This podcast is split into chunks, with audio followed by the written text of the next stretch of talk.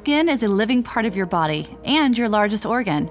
And as skincare experts for over 30 years, Dermalogica's number one focus is on empowering people to achieve their healthiest skin ever.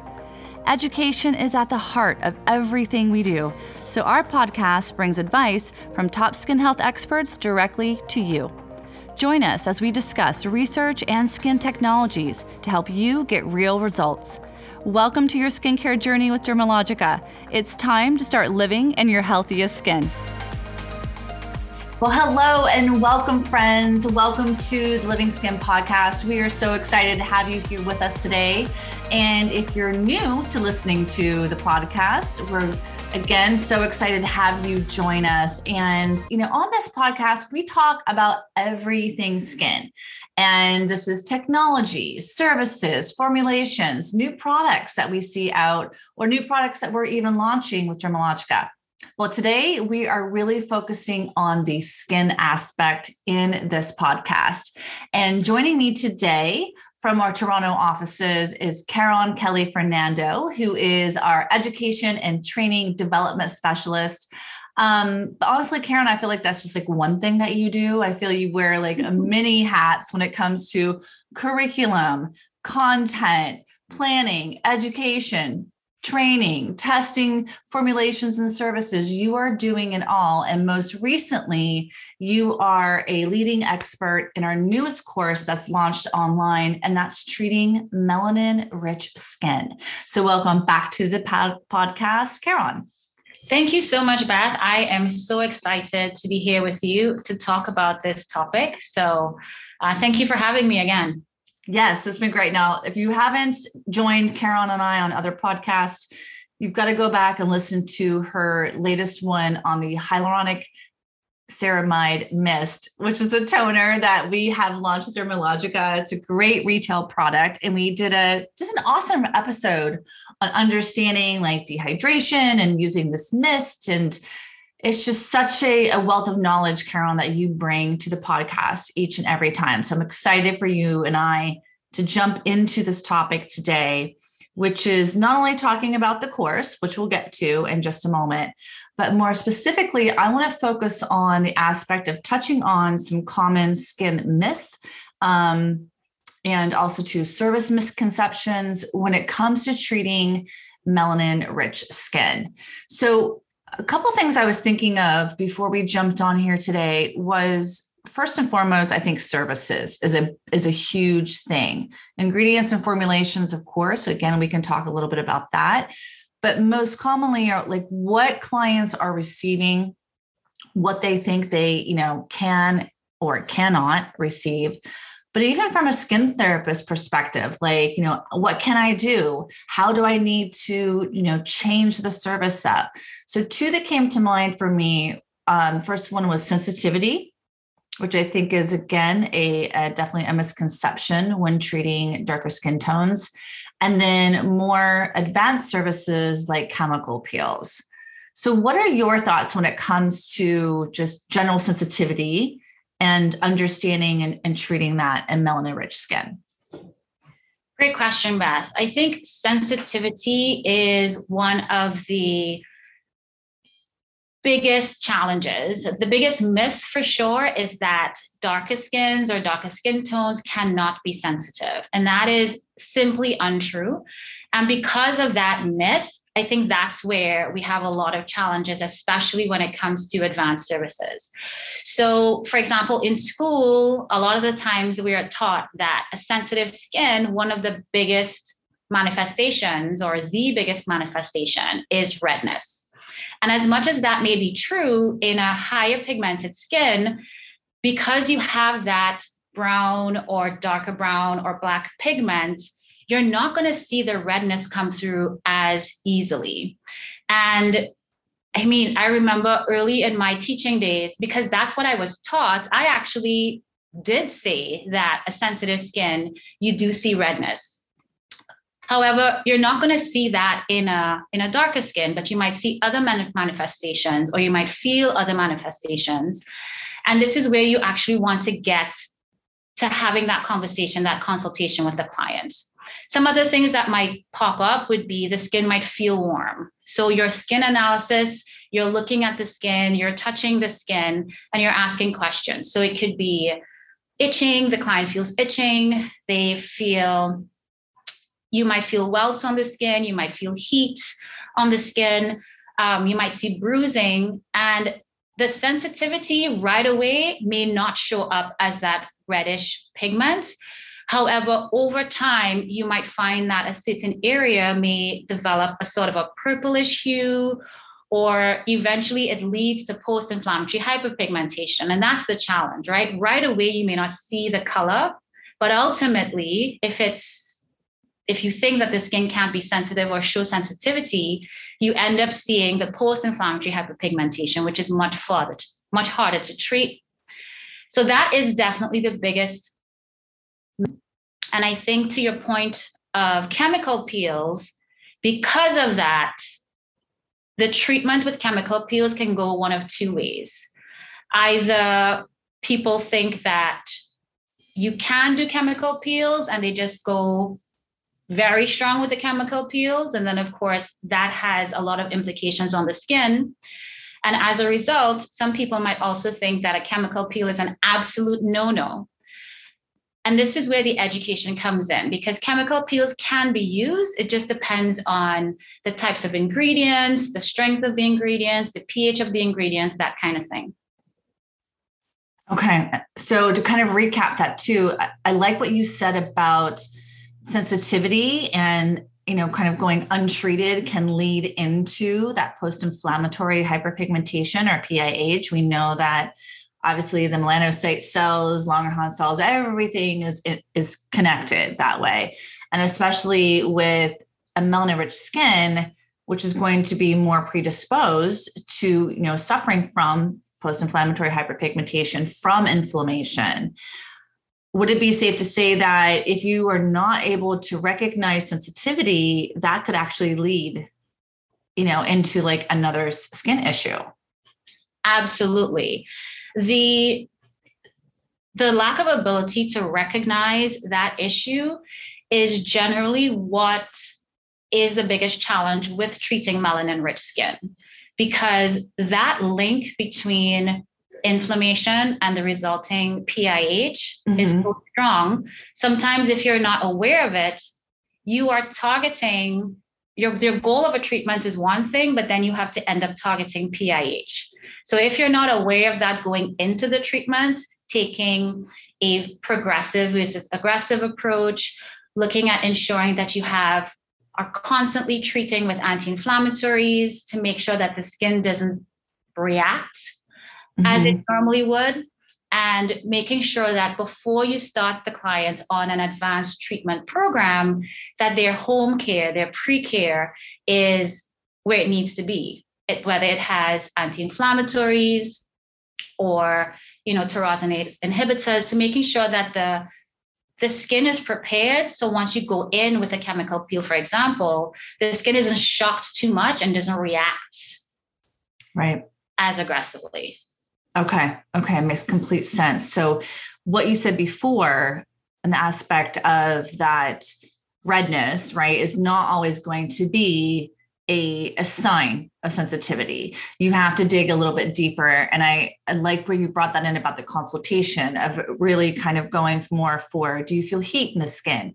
Does the client, client complain of like itching or sensations or burning when they're using their favorite products? So if you have a client in your treatment room and who is, you know, you're looking at their skin, you're like, gosh, you know what? I'm not really noticing this inflammatory response, but they're complaining of it, or I am feeling the heat or seeing the welts. What do you recommend for a therapist to do to start being able to calm and soothe the skin in that moment? Great question. To calm and soothe the skin in that moment when you start seeing manifestations other than the redness. So if you mm-hmm. start the heat, if you start seeing probably welts happening on the skin, I like to just go into the less rule, right? So you're using less product, especially ones that are um, very active. So start using more anti-inflammatories. So less products, less friction, anything that is rough. So steam towels, um, rough gauze. So avoid using that. Less heat. So start using more cooling ingredients. So cooling masks, gel masks, that will help and less time. So, less time working on the skin. So, I would remove any product that you think is causing, for example, if you're using a professional exfoliant, you remove that and then start using anti inflammatories, cooling products and ingredients and you might want to use things like cool stones. If, for example, there's a specific area, say the cheeks, that feel really, really warm, you can go over with cool, smooth stones on the skin to help to reduce the, the heat and mm-hmm. anti-inflammatories to reduce the inflammation right away. Okay, definitely. It's it's more about, like you said, following that less rule. And it's also just watching touching the skin, checking in with your client. And I absolutely think the tip that you gave about pre kind of prepping the client before they come in for more of these active services is crucial and i think a lot of maybe a lot of clients may not know that that you know if they're just using you know something like a cleanser and a moisturizer at home and they're coming in for a more active treatment we need to make sure that we're helping them understand how to kind of control that response so that they get those best results. Um, let's move over to chemical peels because I think that's a huge one. And I loved how you put that. There's some people that say, yes, you can do absolutely everything. And then there are other therapists that I think are a little bit more nervous or maybe a little bit more cautious and go, gosh, you know what? Nope. If i have a client with fitzpatrick four through six skin like i'm not doing a chemical peel. So how about we jump into that and share what you recommend is a definitely you can use this or you should avoid this type of chemical peel. Absolutely. So chemical peels I love chemical peels for use on all skins, including Fitzpatrick skin types four and six. I would say my go to ingredient for chemical peels, especially if you're looking at brightening the skin, targeting any dehydration, premature aging, will be lactic acid. Lactic acid is my one of my favorite ingredients to use. It's a bigger molecule, it is hydrating, it exfoliates, and it brightens. And especially when you're working with skins of color, because we have that tendency to have that pigmentation, that PIH, and most skins of colors will want more of an even skin tone. Lactic acid is the absolute perfect ingredient. So, lactic acid will be my go to. And if you have a client who has more of that oily, probably more congested, acne prone skin, salicylic acid is one of my favorites. It is an oil soluble acid, so it is great for that oilier skin. So those will be my go-to ingredients. I would say in ones to avoid, the one that comes to mind is TCA. So TCA, trichloroacetic acid, this is quite popular on the market. However, especially when you're working with skins of color, because of how it works, it can result when you're using higher concentrations, say definitely over 10%, it can result in significant discoloration on the skin that can be permanent. So I would say avoiding this as far as possible, especially if you're not um, you're not accustomed to working with skins of color, if this is the kind of first foray you're going into, definitely avoiding formulations with that ingredient and sticking to lactic acid and salicylic acid. Those will be my two that I would highly recommend. Okay, perfect. So salicylic acid, lactic acid, Karen is definitely giving a green light. green light for that for sure. I do like how you said about the TCA like that higher level, right? Like over the 10%. Because I know there's some therapists who say, listen, I've, I have a chemical peel that does have TCA, but it's blended with other, you know, hydroxy acids. You know, is that okay? Um, what would be your advice to someone who wanted to kind of maybe use more of a blended acid like that? So my advice would be if you haven't worked on the skin before, mm-hmm. start with lactic acid and move up because you want to see how the skin responds. If the skin responds really well with lactic acid and you have a blended one with TCA and you're you know it's within your scope of practice, then I would say start slow and steady. So you use one one layer and look at how the skin responds. The presence of TCA might result in sort of a frosting on the skin. And so you want to make sure that the skin isn't frosting um, anywhere more than it should. So I would say you can use it, especially if it's under 10% in that formulation, and just proceed with caution. Do one layer, leave it for a while, take a look at it, and definitely get feedback from the client and then proceed. Sometimes you might just need one layer, and that's okay. If you're accustomed to using many other layers on a Fitzpatrick skin type, say two or three, just know that you may not you may not you can't you it is possible that you cannot use as many layers. So i would just say yeah.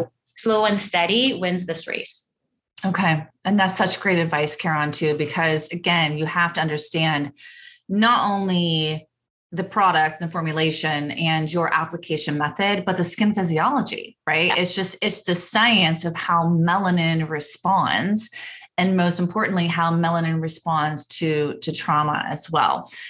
Well, definitely, Karen, you are, you know, such an expert in the in the subject and also too in training and education. Um, I know you and I work together, of course, on the upcoming course, uh, treating treating melanin rich skin, and you and this is launched, so you guys can go up and take this course. It is phenomenal. Karen shares so much more information than we can even cover today on the podcast, but that's treatingmelaninrichskin.com. And it's a free course that's open industry wide.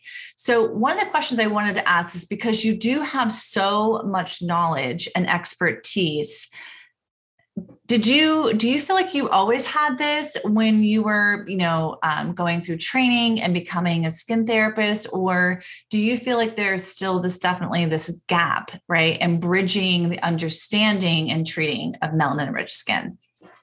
Gosh i wish that i had a course like this when i started. So okay.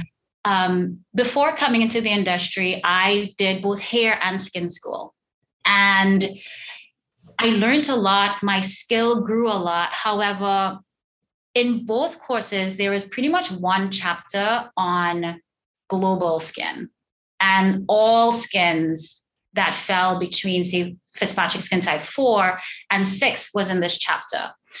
And for a very long time, I I came into the industry with my own practices, what I learned from my mom, my grandma, and then I said, okay, I am learning these new things. I'm going to practice it on my own skin and my own hair.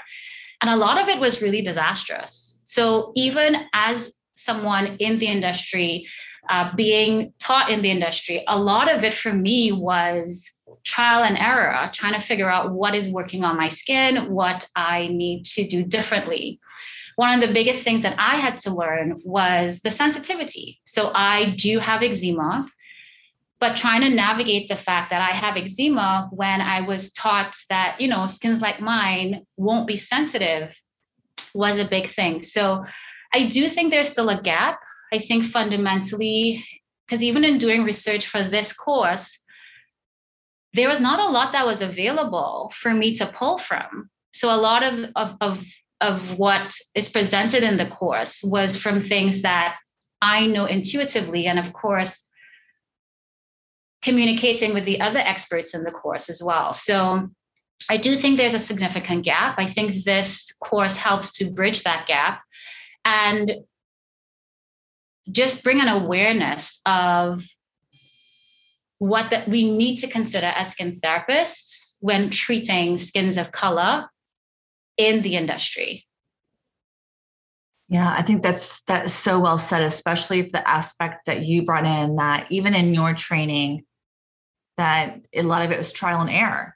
A lot and of I it. I think, yeah, and I think that's still is still unfortunately still happening. So obviously this course is really building that foundational knowledge. And we did really dive into science and studies and research and working with dermatologists and experts in the industry to kind of bring about, you know, a more thorough understanding when it comes to treating things like sensitivity or you know aging and how's this going to behave if you're doing microneedling um, as well. One of the things i also wanted to kind of touch upon was and you you started to about the importance of a course like this it's happening. But not only is it the technique that um, the experts like yourself are, are teaching in the course, but it's also the communication because you hit on such a, a, key thing that if you, as an expert and a trained therapist, were confused or not mm-hmm. sure, or like, how do I deal with this? Clients are going to be experiencing the same thing. So, what would you recommend to a skin therapist who's actually communicating and trying, you know, to use their knowledge to help educate their clientele? Great question. I think there are three key things that I'd recommend. First of all, you have to know where your blind spots are, right? I know there's there's a saying that says you don't know what you don't know, but as a professional in the industry, you have to know that there are diverse skins out there. So know your blind spots and understand where your personal gaps are and then seek that information out. So that's one of the first things that I would say and within that, understanding what your scope of practice is, what your understanding is, and getting yourself up to speed in terms of knowledge and awareness. That's the first thing that I'd recommend. The second thing that I'd recommend is going back to basics with science, really understanding what that relationship between the melanocytes and the Langerhans cells and you know the keratinocytes understanding that science and understanding how it differs within different lancer scales and different fitzpatrick skin types. Really understanding how the melanocyte responds to different trauma so whether it is heat whether it is light whether it is chemical really understanding how it responds I think will better guide you to understand if you're thinking about it, especially when you're looking at advanced services, it will help you to be more mindful when you're having those conversations with your clients to ask the right questions.